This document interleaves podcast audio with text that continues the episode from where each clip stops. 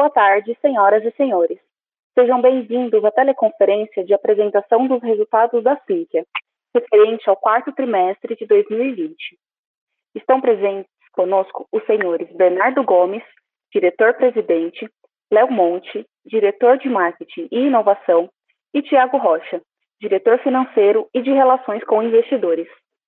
Informamos que os participantes estarão apenas ouvindo a teleconferência durante a apresentação e, em seguida, iniciaremos a sessão de perguntas e respostas, quando mais instruções serão fornecidas.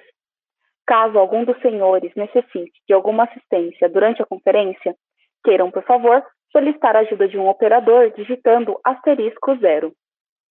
Esse evento também está sendo transmitido simultaneamente pela internet, via webcast, onde se encontra a respectiva apresentação. A seleção dos slides será controlada pelos senhores. O acesso pode ser feito pelo endereço eletrônico ri.sinqia.com.br, onde também encontra-se disponível para download e release e a apresentação da companhia. Gostaria agora de passar a palavra ao Sr. Bernardo, que iniciará a apresentação. Por favor, Sr. Bernardo, pode prosseguir. Obrigado. Boa tarde a todos. É, muito bem-vindos à nossa apresentação de resultados.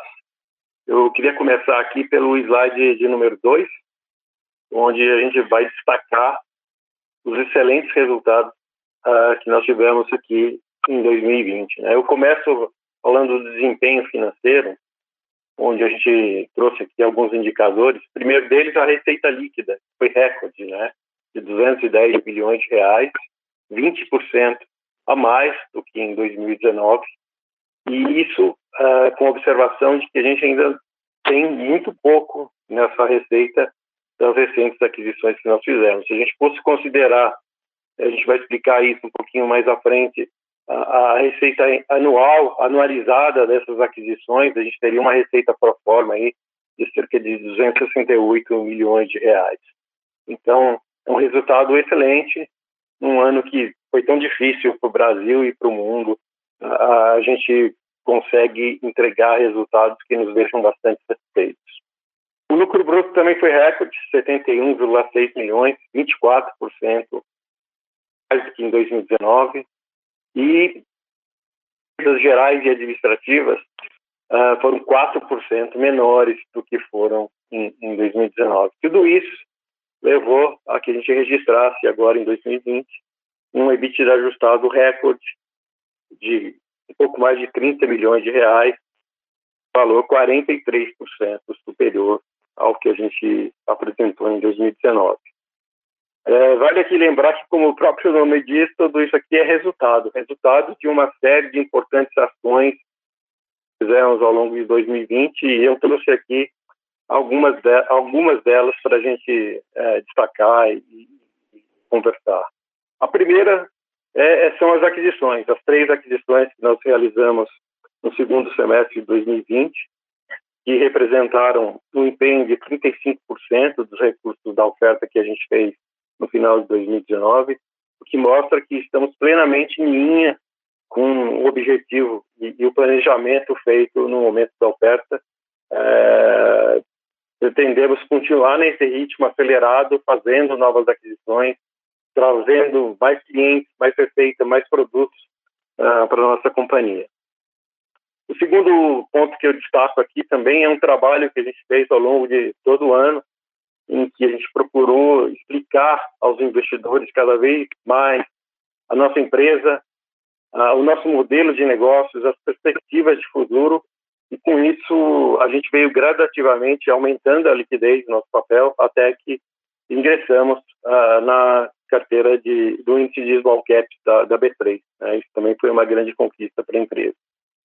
O terceiro item que eu destaco aqui é a, a aceleração que nós conseguimos na venda e implantação dos nossos softwares. Isso fez com que a gente conseguisse aumentar de forma significativa, 24% a mais, nas receitas de subscrição.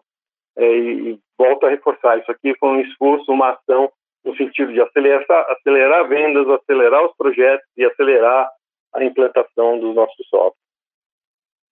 O quarto item que eu, que eu procuro destacar aqui é a forma com que rapidamente a empresa conseguiu se adaptar a esse novo cenário que a gente está vivendo uh, com a, pandemia. Todos os nossos clientes passam por um momento em que a transformação digital mais do que é mais do que uma necessidade, né? É uma necessidade quase que de sobrevivência.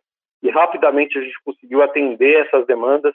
E com isso a gente percebe que, por exemplo, no nosso serviço de outsourcing a gente conseguiu crescer 33%. Né?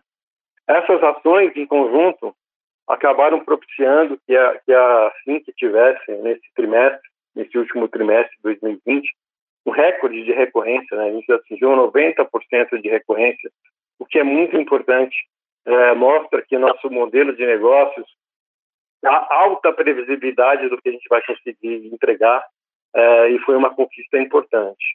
E a margem, né? A gente também atingiu uma margem recorde, uma margem líquida recorde de 18%, mostrando que cada vez mais a escala e, e, e vai trazer uh, melhor a rentabilidade do nosso negócio. Isso é algo que a gente vai conseguir observar, já observou ao longo de todo o ano e vai continuar observando em períodos futuros. E, por último, e não menos importante aqui, alguns trimestres a gente já tem destacado a importância de é, estar atento à inovação. Acho que o mercado, tanto o mercado financeiro quanto o mercado de tecnologia, estão passando por um momento é, de, de, ebulição, né? novos negócios, novas tecnologias, novas formas de fazer negócio, novos players, é, e a gente vem tentando acompanhar isso, tentando liderar esse processo de inovação. E agora, nossa iniciativa mais recente foi o lançamento do Talk Ventures, o nosso uh, Corporate Venture Capital, justamente para a gente estar muito próximo a esse ambiente de inovação que vem surgindo aqui no nosso mercado. E eu vou aqui aproveitar e passar a palavra para o Léo Monte, diretor de Marketing e Inovação, que vai contar um pouquinho mais dessas e de outras iniciativas que a gente tem aqui no sentido de realmente acompanhar a inovação que a gente vê no mercado financeiro e no mercado de tecnologia. Léo, com você. Obrigado, Bernardo. Boa tarde a todos. Realmente, foi um ano super desafiador, mas que assim que a conseguiu é, ter muitas conquistas e, e, grandes avanços, avanços significativos quando a gente fala de inovação. É, não foi só o último trimestre, mas foi um ano marcado aí por grandes avanços e uma aceleração muito grande dentro da nossa estratégia, tanto de evolução de produto, como também de inovação. Eu vou passar aqui para o slide número 4, onde a gente tangibiliza isso. Então, no último trimestre, nós fizemos o lançamento do Torque Ventures, que é o nosso programa de Corporate Entry Capital, onde justamente a gente destinou é, 50 milhões de reais para fazer esses investimentos em startups, é, e com isso tem uma tese muito focada nos nossos objetivos, nossos objetivos de crescimento e de acelerar a inovação e acompanhar as inovações do setor, onde eu destaco aqui ao lado, perto do, desses três ícones, alguns deles. Né? Então, é, nós estamos falando aqui de Open Finance, então nós estamos acompanhando o movimento é, do Banco Central, que começa com o Open Banking, que depois vai, deve evoluir para o Open Finance, e a gente não vai ficar de fora disso. É, em nenhuma das nossas verticais. A mesma coisa, a categoria de Bank as a Service, onde a gente entende aí que existe um potencial muito grande é, da gente entregar é, o banco como serviço para alguns clientes e também distribuir produtos da própria Cinca, ativos digitais, né, ativos tecnológicos. É, o do lado, é, IPS, que é a integração, plataformas de integração, e aí num cenário onde você vai ter um mundo aberto, um mundo open, as empresas elas vão precisar de plataformas de integração, tecnologia para fazer essas integrações, inteligência artificial logo abaixo, hubs de distribuição de tecnologia e de conexão e também é, startups aí de risco e fraude. Para isso, nós conseguimos montar uma equipe dedicada, uma equipe focada, uma equipe que conhece é, desse movimento de corporate venture capital para poder fazer as avaliações, poder montar o relacionamento não só com as startups, mas com o ecossistema, né, contando aí com os fundos. E para é, iniciar, iniciamos agora em 2021 já um relacionamento com a Astela e a Paralax, né, a Darwin ali ao lado, nós já, já vínhamos fazendo investimentos em startups early stage através do programa de aceleração e agora nós ampliamos com o Torque Ventures a, a nossa capacidade de originação e de análise de startups aí junto com a Stella e com a Paralax. A Stella é um dos primeiros fundos de venture capital no Brasil, tem uma ótima originação, ótimos negócios, né, ótimos investimentos, e por outro lado a Paralax com foco muito grande é, nas fintechs e com uma, um portfólio muito aderente, muito sinérgico com a Cintia. Além disso, nós também estamos estimulando aqui parcerias é, de originação, como nós já né, estamos fazendo com a Canary, a ReadyPoint e também com a Distrito, parceiros super qualificados para fazer esses investimentos. Lembrando que os investimentos eles são feitos entre seed e também série A. Bom, dando sequência, indo para o slide 5, nós também tivemos um aumento significativo e a gente vem acompanhando esse investimento, esse aumento de investimento nas áreas de P&D e também de inovação.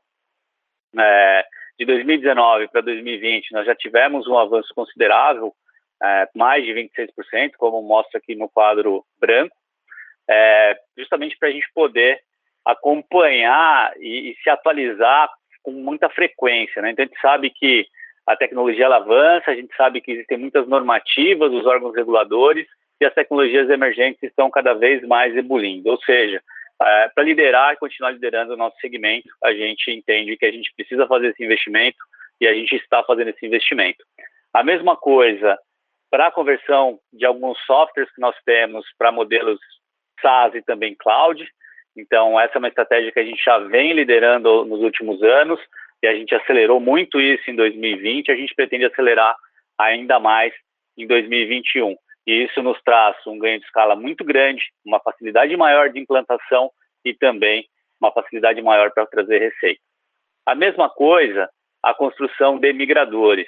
A importância da gente ter esses migradores, né, de evoluir esses migradores, nos traz também uma facilidade maior de migrar clientes entre os nossos próprios softwares, os softwares que a gente vem é, traz de aquisições e também clientes dos nossos competidores é, que a gente pode trazer para dentro da nossa carteira de clientes.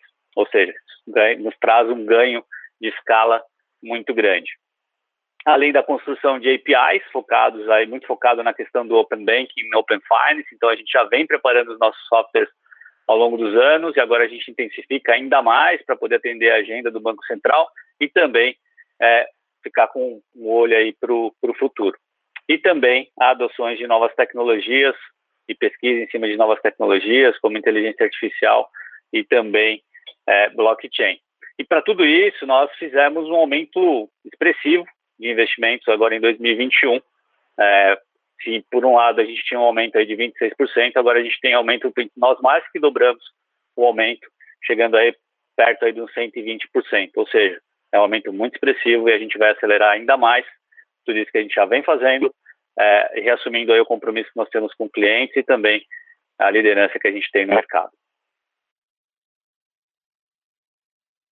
Bom, eu vou passar agora a palavra para o Thiago Rocha e ele vai contar um pouquinho como foi a questão do M&A no nosso último trimestre. Obrigado, Léo. Boa tarde a todos. Eu vou começar rapidamente contando que na última divulgação de resultados a gente falou um pouquinho sobre TRI, uma aquisição que foi anunciada em outubro. E, para não ser repetitivo, nesse trimestre a gente vai destacar a aquisição da Frontes, dessa vez uma empresa que atua na vertical de fundos.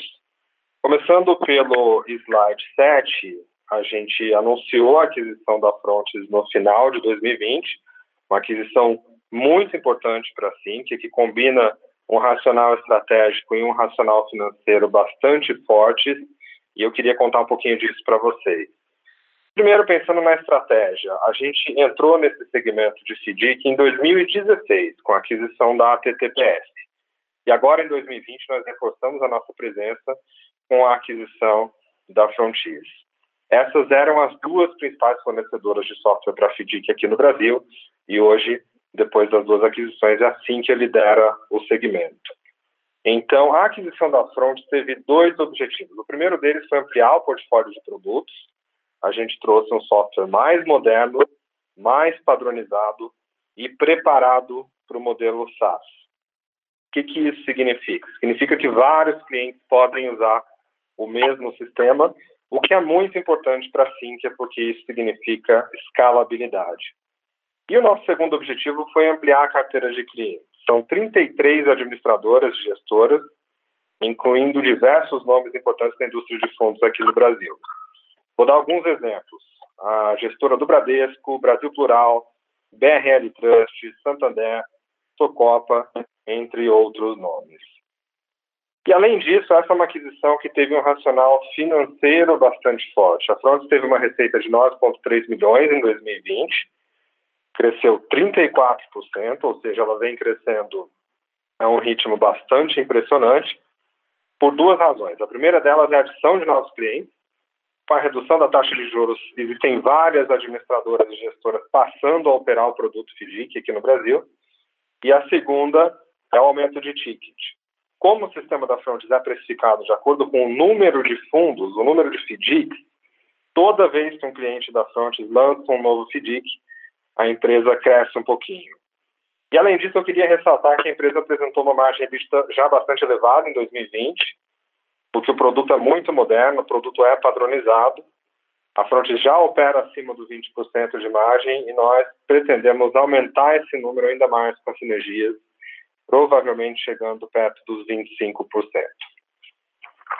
Passando agora para o slide 8, com a aquisição da Frontes, a gente encerrou 2020 com três deals, três aquisições muito importantes, que representaram um reforço super estratégico em três das nossas verticais. A TRI reforçou a suíte Sinqia Bancos, a Frontes a suíte Sinqia Fundos e a ISP reforçou a Sinqia Previdência. Então, todas elas representaram passos muito importantes nas respectivas verticais trazendo novos produtos e trazendo novos clientes, o que são os ingredientes que a Sinqia precisa para fazer cross-sell. Portanto, essas três verticais, bancos, fundos e previdência, terminam 2020 ainda mais fortes. E olhando o gráfico à direita, eu gostaria de destacar que essas aquisições também representam um enorme reforço financeiro. Na divulgação de resultado de hoje, nós estamos reportando 210 milhões de reais de receita líquida e esse número compreende só três meses de TRI, um mês de frontes e nenhum mês de SP. Para ter uma ideia do porte real da nossa empresa em 2020, nós precisamos aqui adicionar nove meses de TRI, ou seja, 5,8 milhões, 11 meses de frontes, ou 8,5 milhões, e 12 meses de SP, ou 44,2 milhões. Portanto, considerando esses números para forma, como o Bernardo disse, assim que a encerra 2020 com 268 milhões de reais de receita, o que é um número bastante expressivo e é um número que é 2020, não é 2021. Ele nem contém ainda o crescimento da SINC dessas empresas esperado para o ano que a gente começa agora. Passando para o slide 9, a gente segue em linha com o nosso plano de M&A, no quarto TRI de 2020, a gente completou o primeiro ano da oferta de ações, que foi realizado em outubro de 2019, e a nossa expectativa no momento da oferta era de usar 100% dos recursos em até três anos. Nessas aquisições eh, realizadas no final de 2020, nós já usamos 35,2% dos recursos em um pouco mais de um ano linha com plano, mesmo com a suspensão das aquisições no primeiro semestre de 2020 por causa da pandemia. E mais importante do que isso, nosso pipeline de M&A continua muito aquecido. Ele tem quantidade e tem qualidade. No gráfico à direita, de todos os números que estão aqui, eu gostaria de destacar o último. A gente tem, nesse momento, três MOUs assinados e diversas outras negociações em fase bastante avançada, o que, na nossa visão, deve garantir um progresso relevante na estratégia de M&A ao longo do ano de 2021. Agora eu vou falar um pouquinho sobre os resultados financeiros. Trimestre muito bom, como o Bernardo já comentou, um trimestre repleto de recordes. Então, passando para o slide 11, a nossa carteira de contratos teve um crescimento muito bom, uma aceleração no crescimento nesse final de ano. Uh, ela continuou crescendo na comparação trimestral, houve uma adição de 22,8 milhões sobre o trimestre anterior. Desses 22,8, 18 milhões são inorgânicos, essa é carteira de contratos da TRI da Frontis, e 4,2 milhões são orgânicos. E esses 4,2 milhões representam um crescimento orgânico trimestral de 3,2% no quarto T, ou seja, o melhor crescimento que a gente teve nos últimos quatro trimestres. E a gente interpreta isso de uma forma muito positiva, como sinal de aceleração aí no final de 2020. E a carteira também continuou crescendo na comparação anual. Aconteceu uma adição de 27,9 milhões sobre o quarto TRI de 2019, tendo 18 orgânicos e 9 18 inorgânicos e 9,9 orgânicos. E eu destaco aqui que em 2020 a gente conseguiu repassar a inflação, a gente conseguiu alcançar a nossa meta de vendas. Uh, por outro lado, a gente teve um churn acima do normal, concentrado em alguns poucos casos, que a gente acredita que não vão se repetir. Mas mesmo sabendo que esses casos estavam fora do nosso controle direto, para que a gente consiga minimizar o churn, a gente está fazendo a nossa parte, a gente está fazendo o nosso trabalho, monitorando atentamente a satisfação dos nossos clientes e promovendo diversas melhorias aí nos nossos produtos. Passando para o slide 12, a gente apresentou um novo recorde de receitas, a receita líquida total no TRI foi de 59 milhões, um crescimento de 23%. A de software foi de 40,8 milhões, crescimento de 22%, é, sendo 14 de orgânico, um crescimento possível porque em 2019 a gente teve uma performance comercial muito sólida, a gente construiu um backlog muito importante e em 2020 a gente teve uma performance operacional muito consistente. A gente conseguiu converter esse backlog em novas receitas. Só para dar uma ideia para vocês, foram 114 projetos implantados ao longo do ano de 2020. E, além disso, a gente teve um inorgânico de 7%, devido à aquisição da TRI e da Frontis, que passaram a ser consolidados nos meses de outubro e dezembro. Em serviço, a gente teve uma receita líquida de 18,2 milhões, um crescimento de 26%, muito impulsionado pela demanda por transformação digital, especialmente na linha de outsourcing. Nessa linha, nós observamos uma adição importante de novos clientes e principalmente a expansão do ticket médio, ou seja, os nossos clientes se sentem cada vez mais confortáveis em expandir a sua operação de outsourcing com a Sinqia. Olhando o gráfico à direita, a receita recorrente no TRI foi de 53 milhões de reais, um crescimento de 34%. É, no caso, subscrição atingiu 35 milhões de reais, um crescimento de 31% e o outsourcing 17,9 milhões de reais, crescimento de 41%. Isso é muito relevante, pessoal. As linhas mais premium dos negócios de software e de serviços apresentaram um crescimento bastante vigoroso nesse final de ano.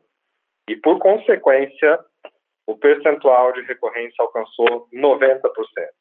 Esse é o percentual mais alto desde o nosso IPO em 2013 significando que a nossa empresa consegue não só crescer, mas crescer com sustentabilidade. Passando agora para o slide número 13, nós também tivemos uma expansão do lucro bruto, o lucro bruto total no TRI de 21,6 milhões, crescimento de 23%, com margem bruta de 36,6%, um aumento de 0,1 ponto percentual, e eu destaco aqui que houve expansão do lucro bruto nos dois negócios, tanto em software quanto em serviços. O lucro bruto de software foi de 16,9 milhões, um crescimento de 20%, margem bruta de 41,3%, uma pequena redução de 0,6 ponto percentual. Essa redução é explicada por duas razões. Os custos de implantação aumentaram ao longo do ano, eles eram 10% da receita líquida de software no quarto TRI de 2019, e foram de 14% no quarto TRI de 2020, porque nós reforçamos o time ao longo de 2020 para converter o backlog em novas receitas. Essa foi uma decisão muito importante. Foi ela que viabilizou o crescimento das receitas de subscrição que nós entregamos nesse quarto TRI. E, além disso, os custos de pesquisa, desenvolvimento e inovação aumentaram de 3% da receita líquida de software no quarto TRI de 2019 para 4% no quarto TRI de 2020, porque nós estamos intensificando os investimentos em várias frentes. Como o Léo Monte comentou há pouco, eu queria reforçar, nós pretendemos intensificar ainda mais os investimentos em pesquisa, desenvolvimento e inovação em 2021, porque isso é fundamental para o sucesso da nossa empresa a médio prazo. O lucro bruto de serviço foi de 4,7 milhões, crescimento de 35%, e a margem bruta foi de 25,9%, um aumento de 1,9 ponto percentual. Essa é a melhor margem bruta trimestral de serviços nos últimos seis anos, um excelente resultado, e o avanço aqui é explicado principalmente pelo negócio de outsourcing, que renovou a sua oferta e agora está colhendo os frutos disso. Hoje a gente tem uma oferta mais premium e que agrega mais valor para o nosso cliente. A gente oferece não apenas a terceirização das equipes, mas também o gerenciamento das equipes, o que comanda margens maiores. Passando agora para o slide 14, a gente também observou uma redução relevante nas despesas. As despesas totais, excluindo depreciação e amortização, foram de 11 milhões, uma redução de 11% e representaram 18,6% da receita líquida, uma diminuição de 7,1 pontos percentuais. E mais importante do que essa redução é a mudança no perfil das despesas. Nós estamos gradualmente substituindo despesas gerais e administrativas por despesas comerciais e com marketing, porque a gente entende que essas últimas possuem uma relação mais direta com o crescimento futuro da empresa. E, além disso, essas duas linhas, tanto as despesas gerais e administrativas quanto as comerciais e marketing, estão sendo beneficiadas pela diluição resultante das últimas aquisições. As despesas comerciais e marketing fecharam o TRI com 3,6 milhões, uma redução de 15%, representando 6% da receita líquida, uma diminuição de 2,7 pontos percentuais. Aqui nós enxergamos duas explicações. Primeiro, elas foram reduzidas porque lá no quarto TRI de 2019, nós pagamos algumas rescisões relevantes e algumas comissões pontuais, que totalizaram um milhão, e não se repetiram nessa mesma magnitude agora no quarto TRI de 2020. E segundo, elas também foram reduzidas por conta da suspensão de importantes eventos no nosso setor. Ah, quando a situação se normalizar, deve acontecer uma retomada desses eventos, nós vamos estar presentes novamente. E com relação às despesas gerais e administrativas, elas alcançaram 7,4 milhões no TRI, uma redução de 9%, representando 12,6% da receita, uma diminuição de 4,5 pontos percentuais. Existem duas explicações aqui. As despesas com o nosso escritório e com viagens se reduziram, porque a gente ainda está trabalhando remotamente, uma redução de 0,6 milhão. E, além disso, houve uma movimentação de provisão em duas linhas. De um lado, nós constituímos provisão para bônus maiores nesse quarto TRI de 2020, que a empresa alcançou a meta mínima de EBITDA. De outro lado, nós revertemos provisões para demandas judiciais com um prognóstico de perda que hoje é mais favorável à Cíntia. O net dessas duas linhas é uma redução de despesas de meio milhão de reais. Passando agora para o slide 15, por consequência dessas movimentações, a gente entregou um EBITDA recorde, mais uma vez. O EBITDA ajustado no TRI foi de 10,6 milhões, crescimento de 66%, com uma margem de 18%. Essa é a melhor margem trimestral registrada desde o nosso IPO lá em 2013. Que é uma notícia muito importante. Nós atravessamos alguns trimestres aí de compressão na margem em 2020 em 2021, porque nós havíamos mudado o modelo comercial e intensificado os investimentos. Só que essa margem do quarto TRI mostra que uma decisão que a gente tomou quase dois anos atrás está se pagando. A gente já alcançou aqui uma espécie de ponto de equilíbrio, onde as receitas novas de subscrição são suficientes para bancar os custos maiores com implantação. Passando para o slide 16, por consequência disso, a gente teve um lucro líquido bastante bom, de 3,1 milhões de reais, representando um aumento substancial. E a principal explicação para esse aumento é o resultado operacional, ou seja, o próprio EBITDA. Por outro lado, as linhas abaixo do EBITDA tiveram algumas variações. A despesa com depreciação e amortização aumentou em 1,3 milhão. A receita financeira virou uma despesa financeira, uma variação de meio milhão. E o IR, que era um crédito, virou um débito, uma variação de 2,1 milhão entre esses dois períodos.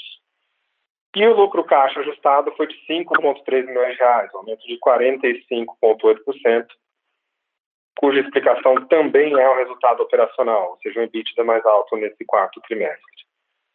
Indo para o slide 17, assim que continua com uma forte posição de caixa nesse trimestre, uh, o caixa bruto se reduziu para 321 milhões, por conta do pagamento das parcelas à vista das aquisições de TRI e Frontes, e também a amortização de aquisições anteriores e de parcelas das debêntures.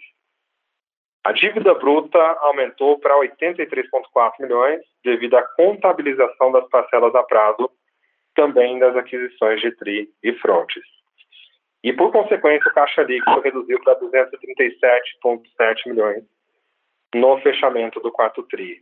Só que depois disso, em janeiro, aconteceu o closing da aquisição da ESP, que impactou esses números.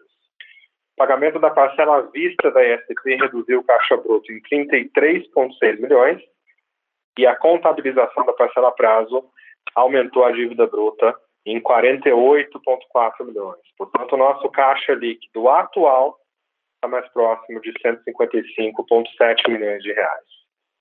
Agora eu gostaria de voltar a palavra para o Bernardo fazer as considerações finais. Bernardo. Obrigado, Tiago. Bom, gente, eu passando agora para o slide 18, tudo que a gente viu aqui nessa apresentação até agora é só comprova, confirma que a gente vem numa trajetória de sucesso, né? que tudo que a gente tem feito é muito consistente e tem trazido os resultados que a gente esperava. E é, pelo que a gente viu assim, também como perspectiva, novas avenidas se abrem, tanto do ponto de vista de M&A, de consolidação do mercado, quanto de inovação. Esse é o nosso principal combustível para crescimento e ganho de rentabilidade e a gente está muito otimista com o que a gente vê pela frente. Né? Falando aqui especificamente de quatro pontos, em software, a gente vai continuar investindo em P&D aqui, como já foi dito, para que a gente possa atender cada vez mais, melhor, de forma mais ampla o nosso mercado. E também vamos investir bastante na questão de dar mais velocidade às implantações para que a gente possa rapidamente transformar a venda em receita, receita recorrente que traz escala e rentabilidade. Na área de serviços, a gente conseguiu rapidamente se adaptar às demandas que o mercado tem nesse novo cenário e a gente vai continuar aproveitando essa onda, uh, fornecendo cada vez serviços de maior valor agregado para viabilizar a transformação digital dos nossos clientes. Inovação, a gente já vem num processo contínuo de olhar novas oportunidades, novos negócios, novas tecnologias. E agora com o lançamento do Talk Venture e com os parceiros que a gente escolheu, eu tenho certeza que a gente vai facilmente assumir a vanguarda aqui em inovação pra, em tecnologia para o mercado financeiro. E, por fim, a nossa estratégia M&A, que foi intensificada, a gente conseguiu aumentar o ritmo do que a gente já vinha fazendo ao longo dos últimos anos. Uh, no segundo semestre isso ficou muito claro. A gente vai continuar nesse ritmo e estamos expandindo uh, as atividades de M&A no momento em que a gente está abrindo a, a, boca do nosso pipeline, trazendo também startups, oportunidades de negócios uh, emergentes que podem contribuir para essa estratégia. Então, a mensagem que a gente deixa aqui são resultados consistentes com a trajetória que a gente vem fazendo e perspectivas que a gente considera muito boas para o futuro próximo e de longo prazo. Por enquanto é isso. Estamos agora à disposição para perguntas. Obrigado. Obrigada. Iniciaremos agora a sessão de perguntas e respostas para investidores e analistas. Caso haja alguma pergunta, por favor, digitem asterisco 1. Se a sua pergunta for respondida, você pode sair da fila digitando asterisco 2. As perguntas serão atendidas na ordem que forem recebidas. Solicitamos a gentileza de tirarem o fone do gancho ao efetuarem a pergunta. Dessa forma, uma ótima qualidade de som será oferecida. Por favor, aguardem enquanto coletamos as perguntas. A primeira pergunta via webcast é do senhor Renato César Chanes, da Speech. Olá, parabéns pelos ótimos resultados. Eu tenho duas perguntas. Primeiro, se vocês podem dar alguma granularidade sobre esses três MOUs assinados, já deveríamos ter algum avanço no segundo trimestre de 2021? Segunda, embora muito pequena, podem comentar se essa contração na margem bruta em software deveria ser observada nos próximos trimestres, já que houve intensificação de investimentos no quadro de funcionários? Obrigado. Renato, obrigado pela participação na nossa conferência e pela sua pergunta. Começando pelos MOUs. Uh, bom, infelizmente, nesse momento, a gente ainda não pode dar uma resposta muito específica, vou te dar uma resposta mais geral. A gente está é, uh, passando por um momento de expansão, de renovação da nossa estratégia de M&A, em que a gente olha não só aquelas empresas com atuação vertical, que a gente deve continuar comprando, mas também algumas empresas com atuação mais horizontal, softwares mais voltados para o front office, que possam ser comercializados em toda a nossa base de clientes, bancos, fundos, previdência e consórcio. Então, na nossa visão, essa próxima safra de aquisições deve ter empresas com essa característica, empresas que crescem mais rápido, empresas que têm um nível de margem muito mais alto por isso a gente considera é, elas bastante sexy, a gente está muito animado com isso. É, é muito difícil para mim dar um prognóstico claro de datas, o que eu posso te dizer aqui é que em um estágio avançado, o que se espera é que uma aquisição não demore tanto assim para acontecer. Né? Geralmente o ciclo uh, de uma aquisição típica da Sinqia, do momento em que a gente começa uh, o processo, assinando o NGA, até a assinatura é um ciclo de seis meses. E nesses casos, eu te diria que a gente já está no estágio bastante adiantado, portanto, eu esperaria que isso uh, acontecesse de uma forma relativamente breve. E passando para a sua segunda pergunta sobre a margem bruta, veja, a gente vinha uh, já numa ampliação dos investimentos em pesquisa, desenvolvimento e inovação. Como eu disse, eles alcançaram 4% da receita no quarto TRI. O Léo comentou e eu queria enfatizar a nossa intenção para 2021 é mais do que dobrar os investimentos em pesquisa, desenvolvimento e inovação, para que a gente consiga se distanciar ainda mais da competição. E se isso vai resultar em uma redução de margem bruta, é, olha, sinceramente, eu acredito que não. E eu acredito que não porque existem outros efeitos atuando sobre a margem bruta, além do aumento dos investimentos em P&D, que podem provocar, inclusive, uma alta na margem bruta. Só para te dar alguns exemplos, a gente está conseguindo diluir uh, os gastos que a gente tem com a sustentação dos sistemas. A gente não deve promover mais uma ampliação relevante nos gastos com implantação dos sistemas. A equipe já está montada. A gente teve recentemente aquisições com margem bruta bastante alta que ainda não foram consolidadas. Então, esses são só alguns exemplos que eu poderia te dizer de fatores que, apesar de um aumento no investimento em T&D, tem condições de impulsionar novos aumentos de margem bruta com o tempo. Mais uma vez, para fazer perguntas, basta digitar asterisco 1.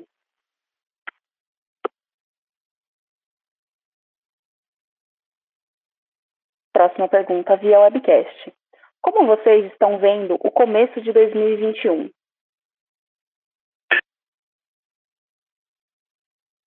Obrigado pela pergunta. É, a gente está muito animado com o começo de 2021, né? Não poderia ser diferente. Fechando 2020 também, a gente conseguiu construir um baseline que nos permite começar 2021 com o pé direito. Quando a gente olha o negócio organicamente, a gente vê Uh, em software, um pipeline muito robusto de oportunidades comerciais. A gente vê progressos relevantes na operação, como, por exemplo, implantações sendo executadas e esses investimentos em P&D. Então, a gente tem uma perspectiva muito boa. Em serviços, se você prestar atenção no patamar de receita do quarto trimestre e simplesmente multiplicar por quatro, você vai perceber que o crescimento de 2021 está, entre aspas, garantido e deve ser muito bom. Então, do ponto de vista orgânico, a gente tem bastante otimismo com relação a esse começo de ano. Tudo que a gente está vendo até esse momento é bastante positivo. E do ponto de vista inorgânico, é, eu também estou muito animado. Acho que a gente tem é, um pipeline muito rico. Nosso pipeline tem várias empresas como alvo de aquisição, empresas super legais. A gente já vem trabalhando em vários casos há algum tempo, então eu acho que logo mais a gente deve ter condições de trazer mais novidades aqui e levar a Sinqia para um outro patamar. Nossa próxima pergunta via webcast vem do senhor Pedro Pimenta. Qual o percentual de PIB hoje? Se perpetuarmos esse nível, isso pode minar a competitividade da empresa? Outro ponto, sobre o crescimento apresentado da receita. Vocês atribuem esse crescimento ao aumento da demanda geral ou veio somente das novas aquisições? Pedro, obrigado pela sua pergunta. É, o investimento em P&D no quarto TRI ele representou 4% da receita líquida de software. Como a gente afirmou ao longo da conferência, nossa intenção é dobrar o investimento em P&D, mais do que dobrar o investimento em P&D em termos nominais em 2021. Se isso prejudica a competitividade, eu te diria que não. Vou te explicar por quê. A gente acredita que ah, de um lado, o nosso P&D tem uma característica específica de ser voltada para complementação funcional, atualização tecnológica, construção de novos módulos dos produtos que a Sinqia já tem, mas o nosso P&D raramente é voltado para a construção de coisas novas do zero, um produto totalmente novo. Esse é o cheque do M&A. Esse é o cheque do Corporate Venture Capital, esse não é o cheque do P&D. Então, como a destinação dos nossos investimentos em P&D ela está restrita dentro de um escopo de atividades, a nossa percepção é de que o patamar de investimento tem sido suficiente para esse escopo de atividades. Dito isso, mais uma vez eu reforço, a gente está aumentando, a gente já aumentou em 2020, a gente vai aumentar de novo em 2021, porque a gente enxerga esse momento de disrupção no setor financeiro como uma oportunidade de estar à frente. Os nossos competidores não têm a mesma capacidade financeira da Sinqia e, nesse momento, ter dinheiro no caixa e fazer investimentos de uma forma mais intensa vai criar diferenciais que são duradouros e que vão trazer benefícios para a Sinqia aí ao longo dos próximos 10 anos. E com relação à sua segunda pergunta sobre o crescimento, é, a gente ressalta, inclusive na capa do nosso release de resultados, que do crescimento da receita de 20% aproximadamente, você pode ver os números de software aqui também, software teve um crescimento de 22% no quarto TRI, 14% são orgânicos, 8% são inorgânicos. Portanto, a maior parte do crescimento nesse quarto TRI veio de uma maior demanda e da entrega que a gente conseguiu fazer. É, uma parte pequena veio do M&A, inclusive porque a aquisição da Frontes foi fechada só em dezembro, a da ESP nem apareceu no resultado ainda, e por essa razão, olhando o quarto TRI de 2020, o orgânico é mais importante do que o inorgânico.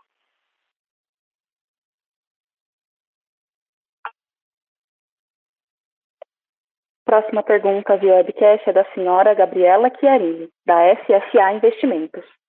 Boa tarde, parabéns pelo resultado. Podem falar dos projetos de inovação como Plug?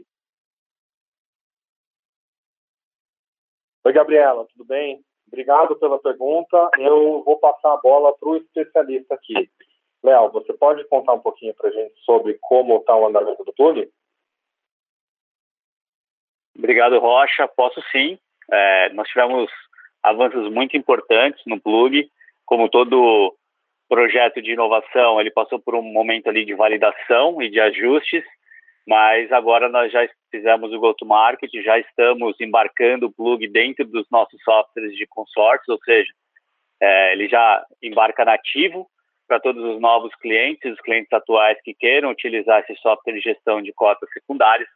E agora, como todo marketplace, como toda plataforma, a gente também está em busca de grandes administradoras para que a negociação aconteça ali por dentro da plataforma. E também nós já estamos caminhando aí com a parceria com alguns fundos, né, com algumas gestoras para que aconteça a negociação ali por dentro da plataforma. Ou seja, a gente está numa fase já, é, é, passou a fase de validação, passou o go-to-market e agora a gente está numa fase de operação.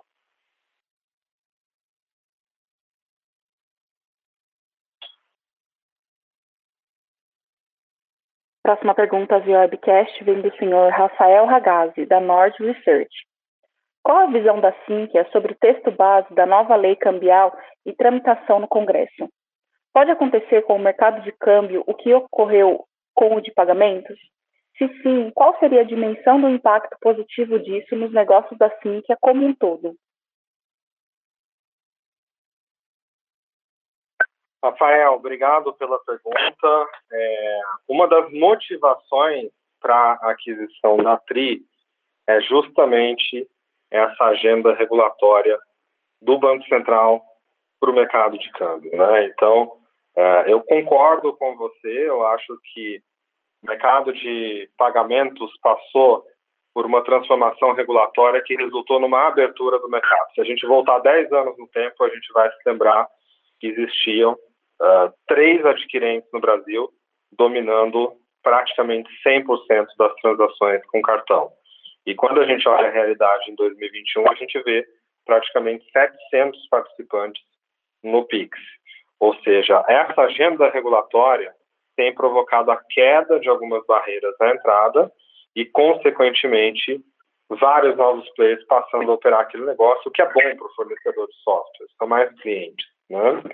Então, a nossa visão sobre essa lei é bastante positiva. O plano de fundo dessa lei é facilitar as operações de câmbio, é democratizar as operações de câmbio, baratear as operações de câmbio, e com isso a gente acredita que o efeito dela pode ser mais e mais bancos, corretoras e fintechs interessados em operar o produto câmbio aqui no Brasil. Então, o impacto disso no nosso negócio é algo que deve acontecer mais a médio prazo e certamente vai resultar em várias oportunidades comerciais uh, surgindo em decorrência dessa transformação do mercado. E, e, só como complemento, o negócio de câmbio da TRI vem caminhando muito bem. A gente já teve nesse quarto TRI uh, o fechamento da nossa primeira venda importante, é um cross-sell super legal, com um cliente da nossa carteira que decidiu substituir a solução de câmbio do concorrente pela solução da TRI, agora Sinqia, o que confirma que a nossa tese estava correta. O mercado de câmbio hoje no Brasil, antes da aquisição da TRI pela Sinqia, era um mercado carente de um fornecedor robusto com uma boa solução. Hoje esse fornecedor existe, é a Sinqia, ela tem uma boa solução e com isso a gente espera avançar sobre os entrantes e também sobre o território das empresas que já estão estabelecidas nesse mercado. Nossa próxima pergunta vem do senhor Luiz Azevedo, do Banco Safra. Por favor, senhor Luiz, pode prosseguir. Bom, boa tarde a todos.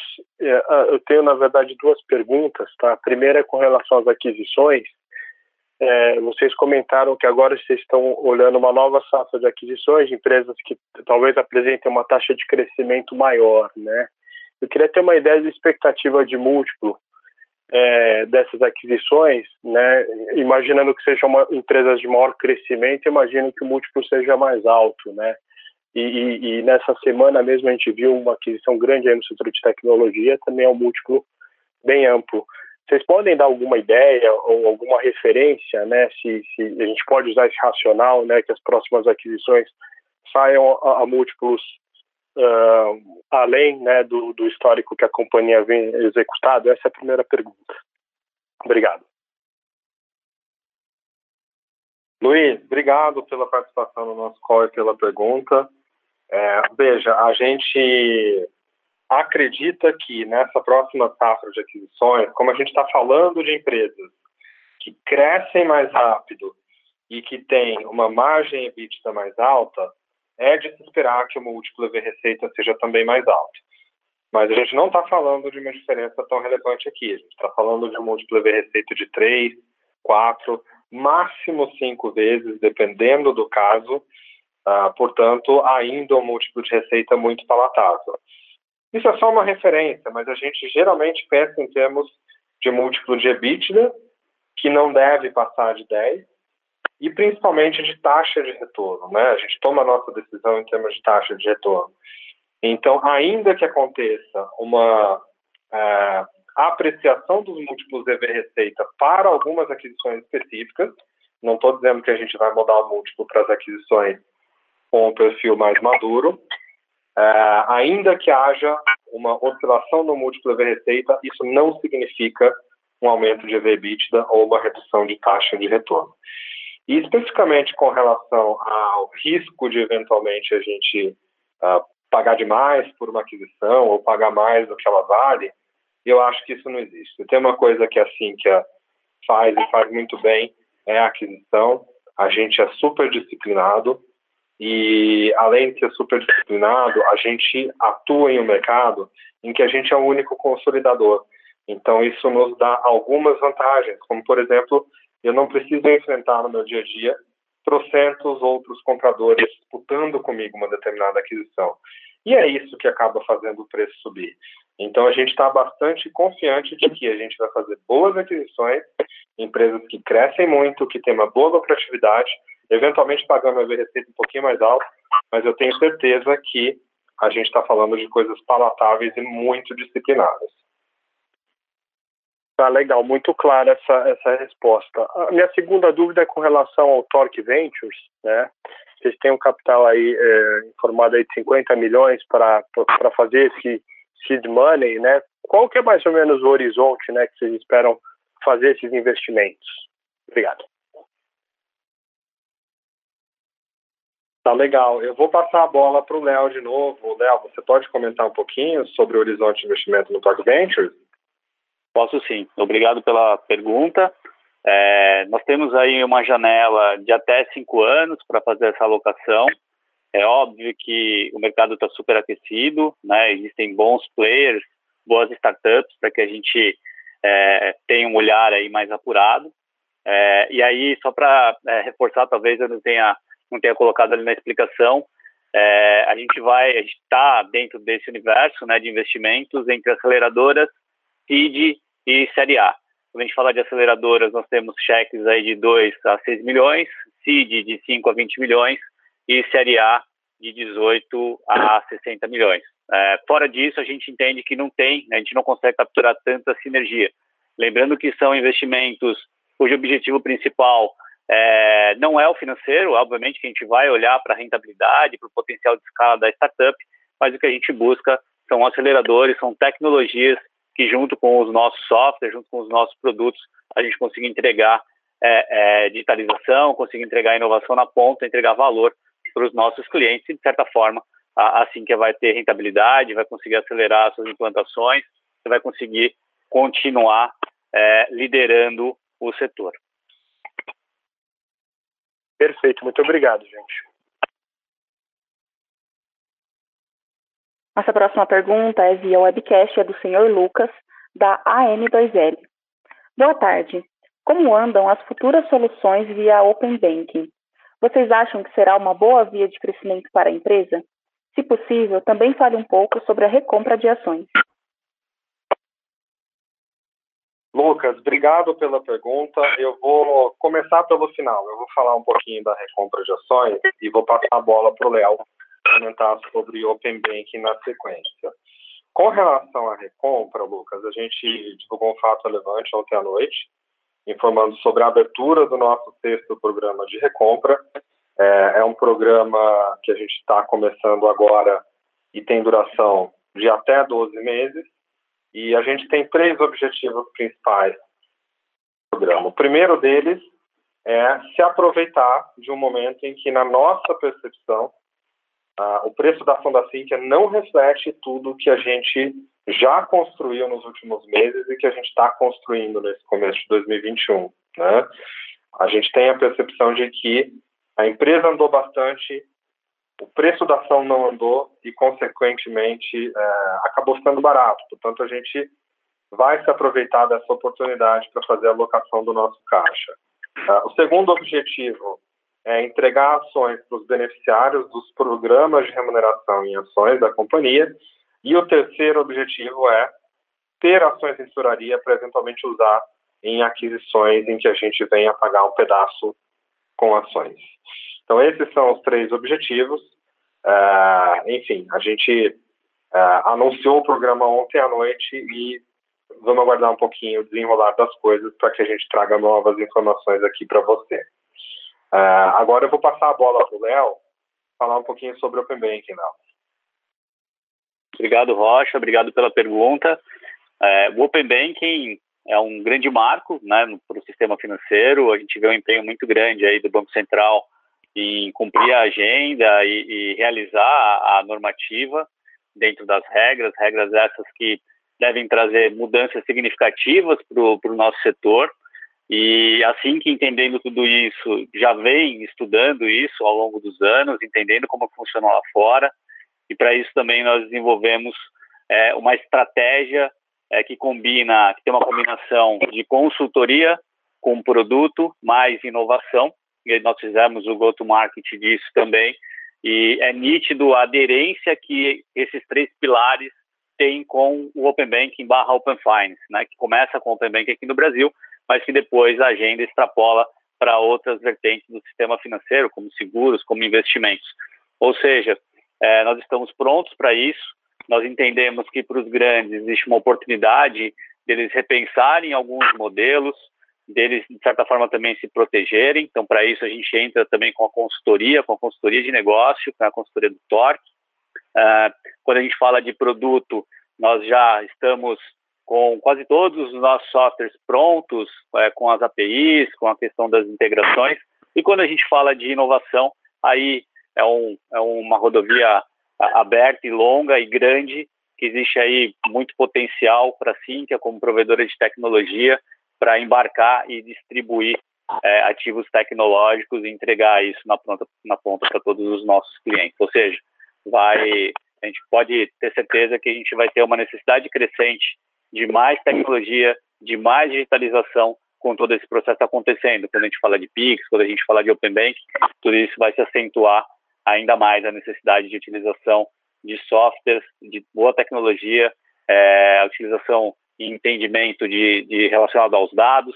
Então, para tudo isso, a gente tem esse olhar super especial no P&D e também agora com o Torque Ventures fazendo, trazendo esses investimentos para dentro de casa. Obrigada. Não havendo mais perguntas, gostaria de passar a palavra ao Sr. Bernardo para suas considerações finais. Senhor Bernardo, pode prosseguir. Obrigado. É, bom, pessoal, eu, eu, gostaria de agradecer a participação de todos aqui na nossa apresentação de resultados, agradecer as perguntas, foram muito enriquecedoras, e deixar como mensagem final aqui aquilo que eu acho que é o principal é, motivo de a gente estar mostrando bons resultados e boas perspectivas. É a nossa consistência, a consistência tanto no planejamento, na estratégia quanto à consistência na execução dessa estratégia.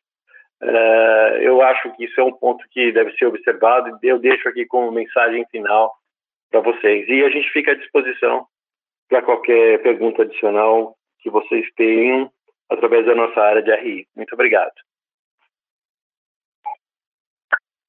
Obrigada. A teleconferência dos resultados do quarto trimestre de 2020 da Cintia está encerrada. Por favor, podem desconectar.